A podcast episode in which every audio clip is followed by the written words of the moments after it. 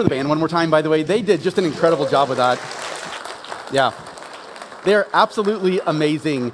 And knowing that we can ask them to do a song like Shake It Off and they will absolutely crush it is quite amazing. You know, as they were just saying earlier, uh, with the end of 2023 happening, there are sometimes things that you need to shake off. and as a speaker, one of the things I always worry about is that I will have a word or something that I am getting ready to say that I can't quite pronounce or that I will mispronounce. I don't know if that's ever happened uh, to you before. And so I want to start off this morning by asking if any of you happen to have words that you always feel like you have a hard time pronouncing, like you always mispronounce. Now, I, I was actually going to have you shout them out and I was going to write them up on a board. And then I thought about the kind of inherent complication of having you shout out words that you had trouble pronouncing and thought that might not be the best of ideas. And so I got to at least thinking about what it was for me. And for whatever reason, the last time that I taught here at the venues, I had a word that I had a really hard time pronouncing. And it was the word Thanksgiving. That wouldn't be too complicated, except it was right in the middle of November. And I didn't notice this until a few days later when my parents, who always watch online anytime I'm teaching, so hi, mom and dad, uh, they said, Hey, Chris, did you know that every time you said the word Thanksgiving, you lisped over the S in the middle? And I thought, Huh, I didn't know that. I, that that's kind of odd. And, and not that there's anything wrong with not being able to pronounce a word or anything wrong with having a lisp, but just something that I normally don't do. And so I got to thinking, was there any reason that I was having trouble saying that word? And as I got to thinking about it, I thought, you know, I think part of what it is, is that part of my routine when I get here on a Sunday morning as I come in and I fill my venue's coffee mug to the top with hot black coffee. And I don't put any cream or sugar in it. If you do, that's fine. You can be wrong and I can be right. uh, but I, I fill it up with hot black coffee and I drink almost all of it right before I do anything.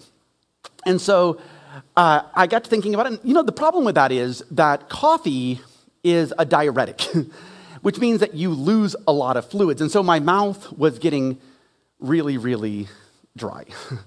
and so this morning, just so you know, um, I actually didn't have any coffee at all. That's also a lie. I, I, would never give this up. Uh, but it did mean that I had a lot of water right before I got up here to start talking. Because I want to make sure that I can say the words that I need to say today. But it's not just me, by the way. I think we all have some words that we have trouble pronouncing. In fact, the Associated Press in 2022 did some research based on how often people Google the phrase, How do you pronounce word X?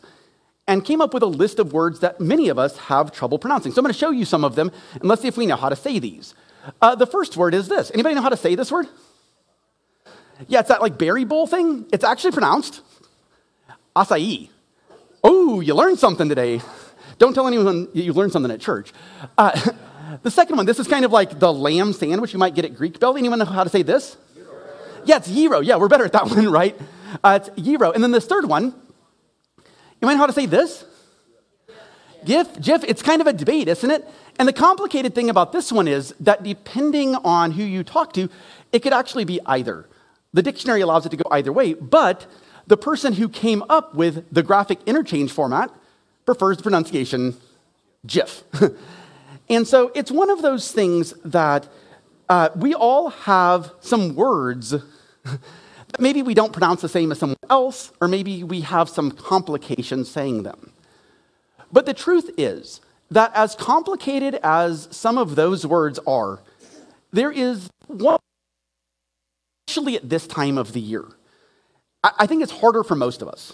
In fact, according to Daniel Babinski, anywhere between 35 and 60% of us have trouble saying this one very specific word. And that word is no. you know, we get bombarded with things like holiday parties and new kids' activities, or a new semester at school, or new demands to make work like the most productive year ever in 2024, or the highest sales number ever.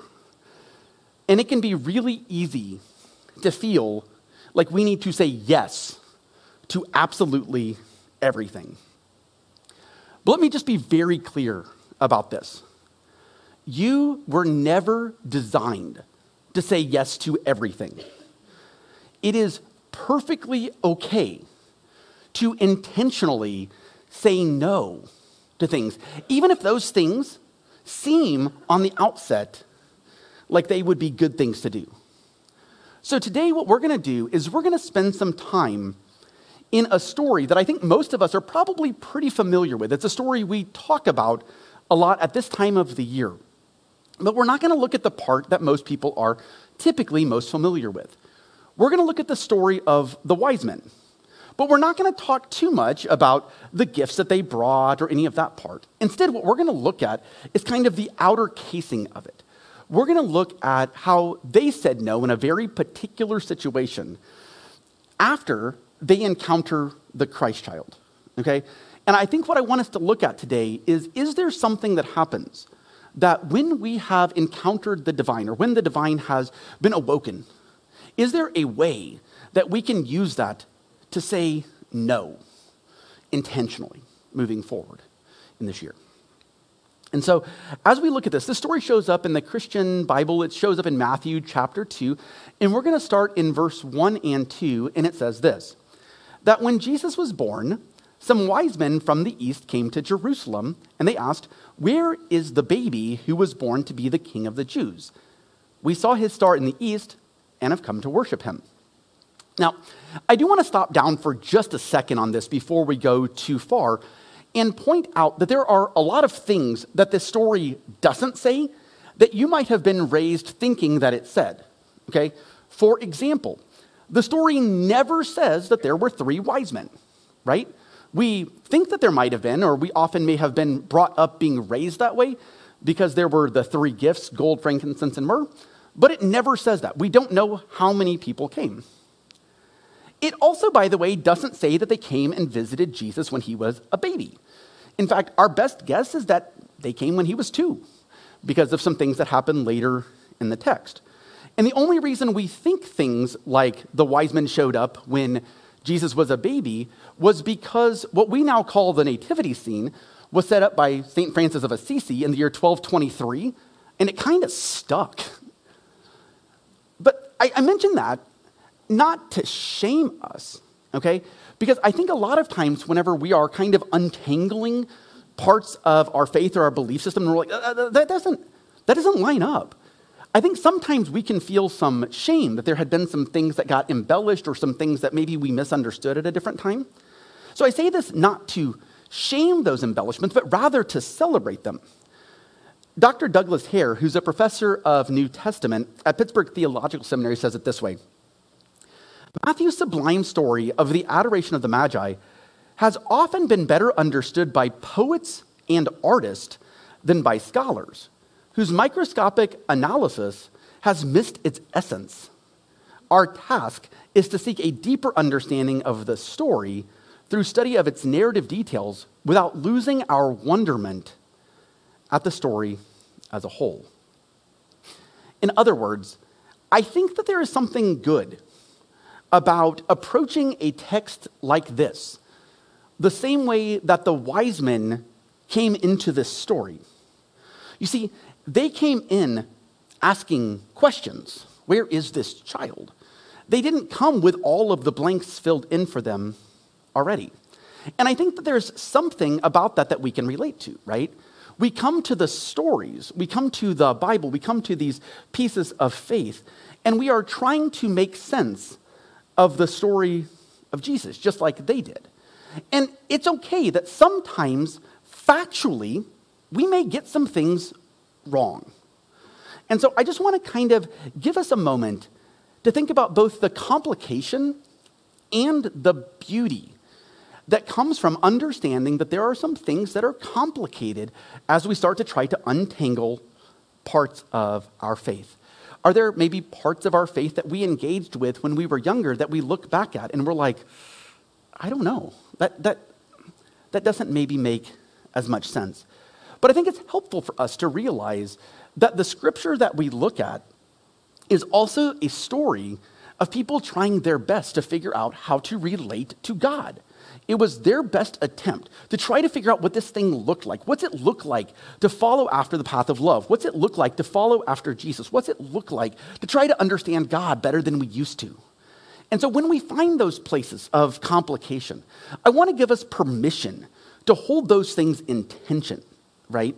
Between the things that are easy to understand and easy to explain, and the things that, as we've done more thought about it, we're like, I, am not so sure that that is the case. It's a way for us to try to see if there are things that maybe we can do today to better align ourselves with the bigger picture of a loving God and a way to love others as ourselves.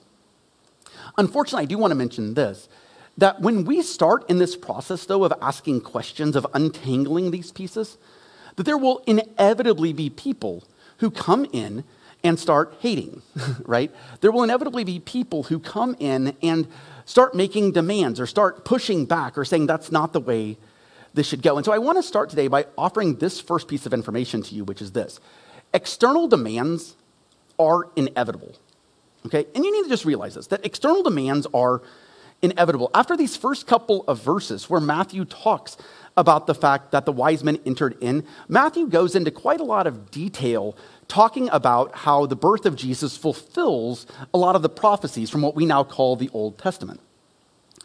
But then in verse 7, it continues by telling us about how the king at the time, Herod, wanted to meet with the wise men. So I want to share this verse with you. It says Herod then arranged a secret meeting with the scholars from the east.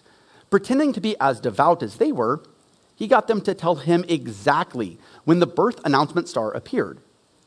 Then he told them the prophecy about Bethlehem and said, Go find this child. Leave no stone unturned. And as soon as you find him, send word, and I will join you at once in your worship. Instructed by the king, they set off. And then the star appeared again, the same star that they had seen in the eastern sky. It led them on until it hovered over the place of the child. So I kind of look at this story and I see it as this place where there are these people who come in, these wise men who come in, and they have questions. What is going on? How does this thing relate? Because the wise men, realistically, there's zero chance that they were Christian. They weren't Jewish. They were probably Zoroastrians who were seeing this star and following an astrological sign. So they were untangling it. And then suddenly, Herod jumps in and says, Make it about me. Here's what I want to know. Here's what I have these questions about. And I, and I want you to note here, by the way, what this is not. This is not the wise men coming and asking for specific directions to Herod. They weren't asking for him to like clear a path. So I, I want to let you know that there are some times, in fact, a lot of times, that it's very appropriate for you to give advice. If someone comes to you and says, How do I do this thing? Help them. it's good. And also understand that there's no reciprocity here, right? It's not like Herod was saying, like, I'll clear the path for you to go there. Sometimes we get this a little bit confused because we look at things like our boss who says, I need you to do this in exchange for a paycheck, or a college professor who says, I need you to do this in exchange for an A or whatever. And I want to mention that it's, it's not that. But I wonder how often it happens to each of us on a very granular level when we do things like we steel ourselves looking forward to 2024 to do something to make ourselves better, and before you know it, everyone else is jumping in giving their opinions about how you can do the thing that you want to do for yourself, right?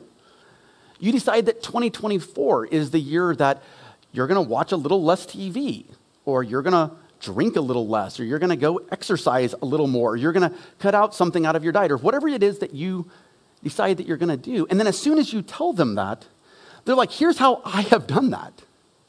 You know, it's like the old story of if you're ever stranded on a desert island, the best way to find someone is to start playing solitaire because someone will inevitably come by and show you what you're doing wrong. and, it, and if you think about it, for the wise men initially, it seems to start off with a pretty good gig, right? The king is offering them some pretty specific advice. But I think that when we look a little closer, we can see that there are demands that Herod was putting on them that, while by themselves are not bad, I think it will help us if we can maybe put some language around it so that we understand that when people put demands on us and we start to feel discomfort around that, we have some language to talk about it. Okay, so I want to look at three types of demands here that Herod put on the wise men. There were three types of external demands. The first one was that there was a productivity demand, right? He said, Go find the child. In fact, he kind of finishes it by saying, Leave no stone unturned. And I'll be honest, this is one that I am very guilty of myself. I'm a very productive person. I'm a very driven person. I'm a very efficient person. I spend a lot of my time listening to podcasts about how to get more efficient at things. And I think this is something that a lot of us are guilty of, or at least have as one of our characteristics, is that we are very driven people. In fact, the Bureau of Labor Statistics just last month suggested that this last month was the highest month of productivity since pre COVID here in the United States. We are very productive people. But there's a question that I think comes up that's important, which is where does that productivity come from? When it's internally motivated, when it's intrinsic to who we are, there's no problem with that whatsoever. But I do wonder how often we as individuals feel the need to just be more productive because of the demands of society around us. That say, stretch your day, you only need to sleep six hours, five hours, four hours, three hours, two hours, one hour, none. Just get more done, right? How often does that happen to us? And so when those things happen, I just want to give you language to say that sometimes people make productivity demands on you. And when that happens, feel free to just name it. Again, there's nothing wrong with being productive. It's just important that we know where it comes from. The second type of external demand that Herod makes here is an availability demand, right? He says, as soon as you find this child. I wonder how often this happens to us, right? we're doing something and someone else says, I just need you to drop everything else you're doing. As soon as you do this thing, I need you to fulfill this requirement that I have on you. Again, not to say that this is always wrong, right? If you are the parent of a young child and that child gets hurt, it's very appropriate to drop everything you're doing to go take care of the child. If this building catches on fire, it's very appropriate for us to say, move, right? Not to check to see how you're feeling about it. But there are times that we need to understand that there are people who we feel discomfort when they ask us to do things because they're constantly saying, like, as soon as you can do this, and it starts to create some discomfort within us. The third type of demand that Herod makes here is an emotional labor demand. He says, I'll join you at once here. And there are definitely times, again, none of these are intrinsically bad. It's just important to realize that we can name them when they happen. That there are times in our lives where it's important for us to be able to manage our emotions and then be able to kind of bear the burdens for other people, right? But sometimes that can get really exhausting. We just don't have it. We have had a very long week with a bunch of other external pressures. And so it can honestly even be when things are supposed to be really fun. I know there's a lot of people here probably this week who had a lot of things that you were really looking forward to holiday parties and big dinners. And it just seemed like while that was supposed to be fun, it suddenly got very emotionally draining because people were asking you to take care of them too on something that you were wanting to do. Like I said earlier, none of these by themselves are bad, right? It's perfectly normal and it's good to ask someone to help you do something. It's perfectly good to seek counsel from other people.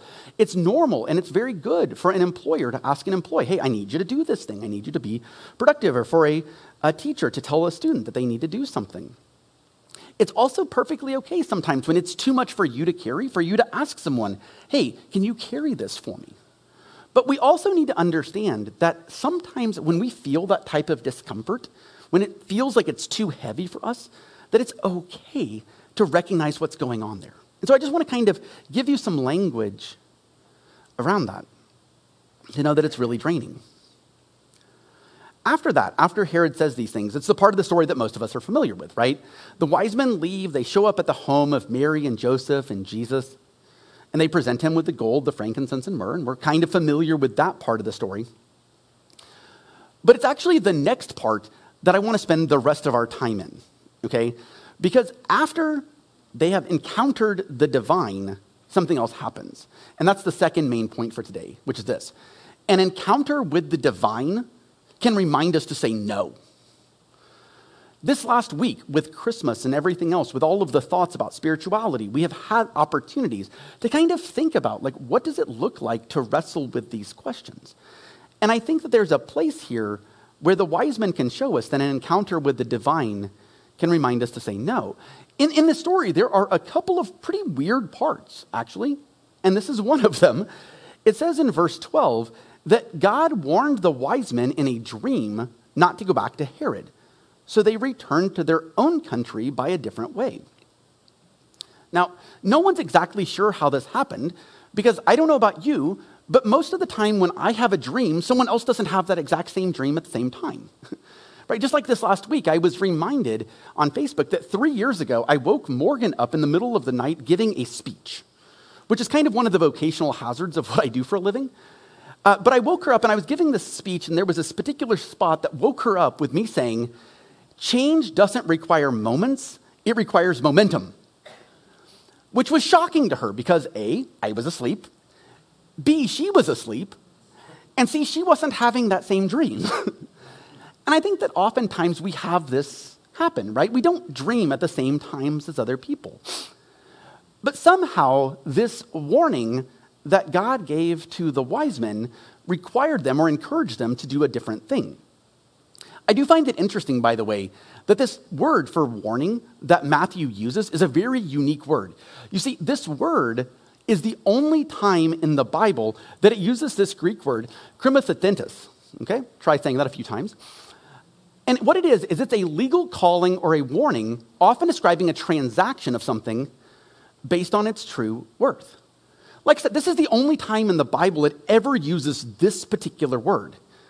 But the thing that I find interesting about this word is this the root word there that's within that word is the same word that when the authors of the rest of the New Testament would describe what happened when someone who was of a different faith tradition transitioned to following the way of Jesus. They would often say that these people were called Christians. And that word called was this exact same root word it kind of had this notion that they had given up the thing that was of lesser value for the thing that was of greater value. It was a transactional word to say where something belongs.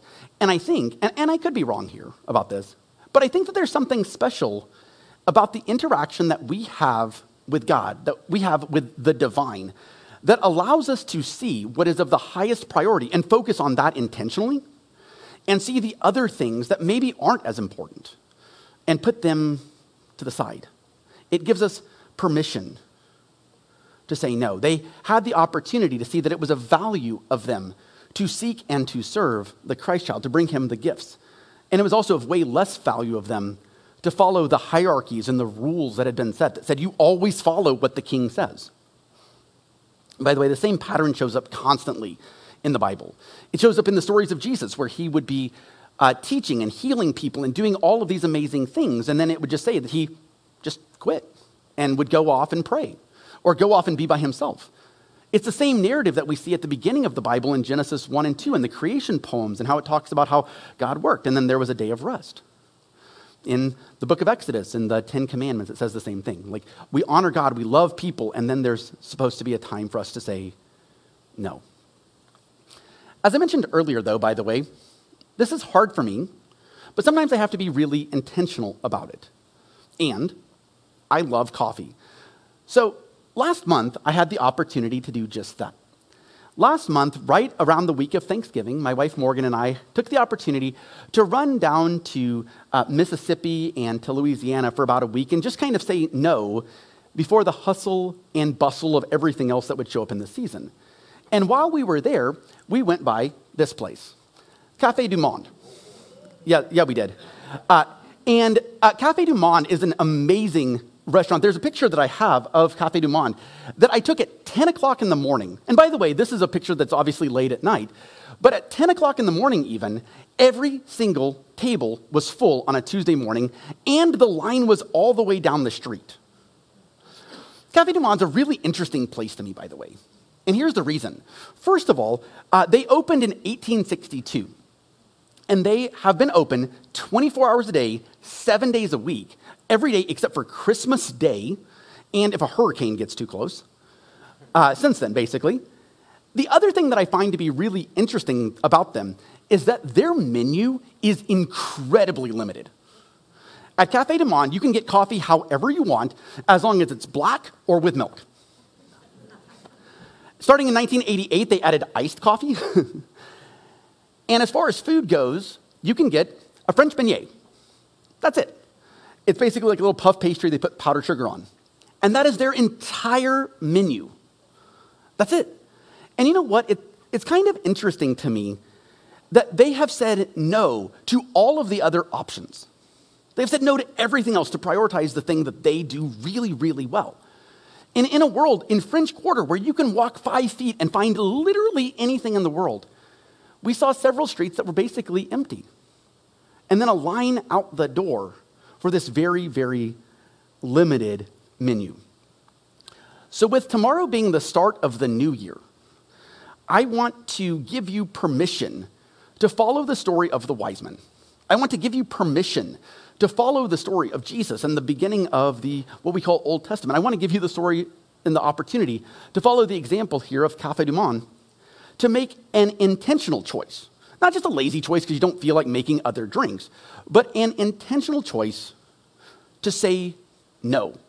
Tomorrow, instead of adding things to your New Year's resolution, take something off.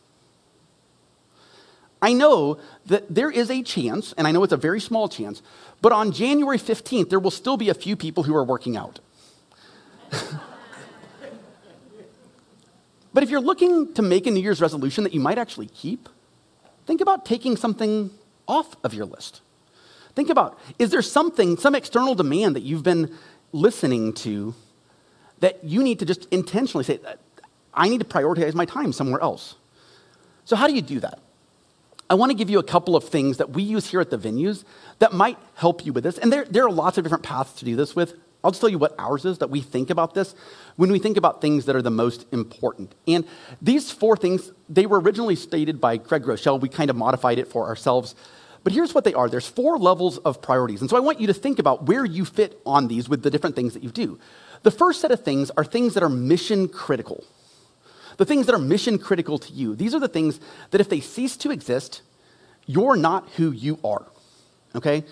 Uh, realistically, most of us have between two and five of these at most. Here at the venues, we might say it this way that the things that are mission critical are communicating in weekly meetings that every person is loved by God, created to be good, affirmed in who they are, and capable of making a difference to those in the world around them. So we just say that very clearly. You are loved just like you are. You are affirmed just like you are here. You're celebrated just like you are here. And you're capable of making a difference in this area just like you are. Nothing added, nothing at all. If we stop communicating that, we're not who the venues is anymore, right? By the way, that doesn't have to just be communicated on a stage here. We communicate that on Thursday nights at More Than. We communicate that at uh, in students venue and in kids venue. We communicate that on Thursday nights when we do our meals that Kim leads up, or on Friday mornings, and we do that regularly when we are communicating to people, right, that they are loved. For you as an individual, this may be in a variety of ways, but you might just say, I am blank, and fill it in. These are the priorities. And by the way, if you're watching online right now, you might pause the video and ask the people that you're watching with, what does this look like for me? Maybe for you, if you're in here, today at lunch. Maybe talk to people. What are the two or three things that really define who I am? For me, I would say that I'm a lover of my wife and I'm a teacher. And whether that was in a public school or here on the stage at the venues, those are the things that kind of define who I am. The second set of priorities are the supporting goals. These are the things that if they get delayed for too long, level one goals get missed. Okay? So here at the venues prior to COVID, we might have said that a level one goal was meeting physically in this room. And then we decided, you know what? Actually, it communicates to other people that they are loved more when we choose to not gather. And then when we do gather, that we choose to come sporadically and that we wear masks. Now, if we don't meet together for a long time, we start losing something. There's something really good about looking eyeball to eyeball with someone else There's something healthy that comes from that. But there are times that it's okay if a level two goal gets delayed for a short amount of time. Level three goals, then, are your spice of life goals. These are the things that round out your experience and they may change over time. Like I said, for Morgan and I, we love to travel, we love to see things. Part of that is because I like to use them as examples when I teach. It's helpful. But if all of a sudden I couldn't travel anymore, that's okay. And then level four is this level four are the things that are someone else's things. These are the demands that other people feel like they need to make on you. And it's okay to say no to that. Now, please hear me. This is not an excuse not to take care of the least of these. It is not an excuse to leave someone in a lurch. But oftentimes, we end up saying yes to everyone else's demands to such a degree that we can't even live the life that God has intended for us to live. Said a different way, Craig Groeschel said this You will never maximize your effectiveness by responding to other people's priorities. You will never maximize your effectiveness by responding to other people's priorities. So I want to give you permission intentionally to focus on those things that make you who you are. One final note today, by the way, is this.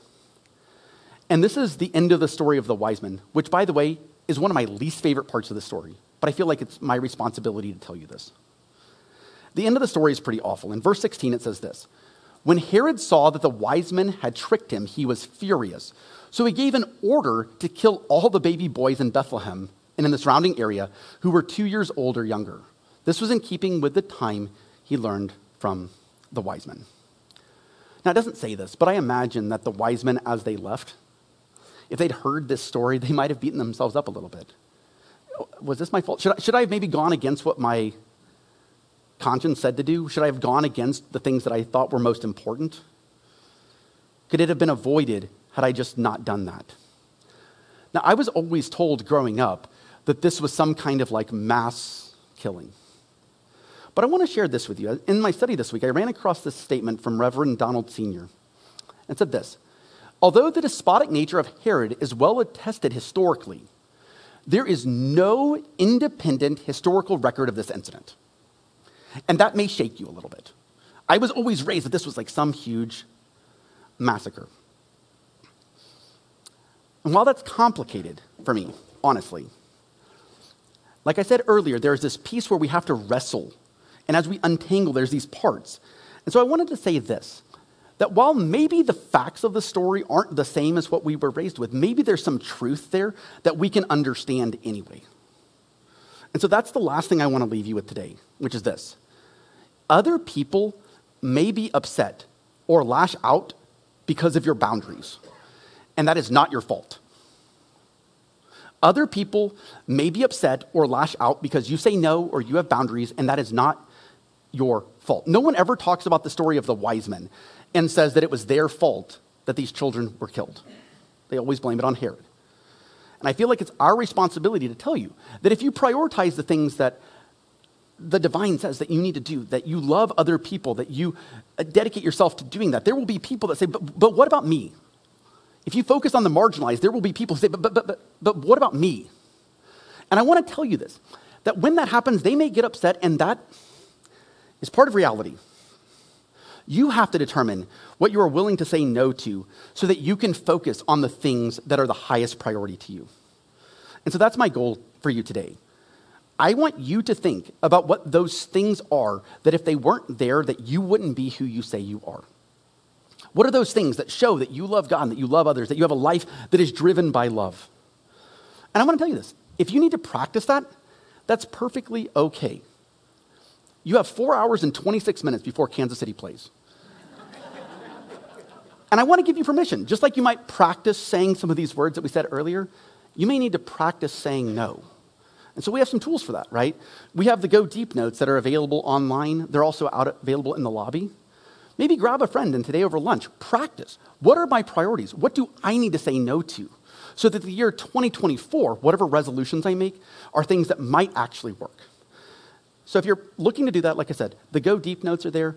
Uh, Thursday, by the way, we're going to have an opportunity as well for you to kind of practice that because we're going to look at something here at the venues. We're going to have more than here, but in a collaboration between More Than and the LGBTQI plus group. We're going to be showing the movie 1946, which is a movie that talks about how the word homosexual got inserted into the Bible problematically and how that has created a lot of problems. And so, if you want to kind of figure out how we untangle those things, understanding that those are boundaries and places that people might push back, we'd love to have you here Thursday as well. With that, I'm going to turn it over to Joey.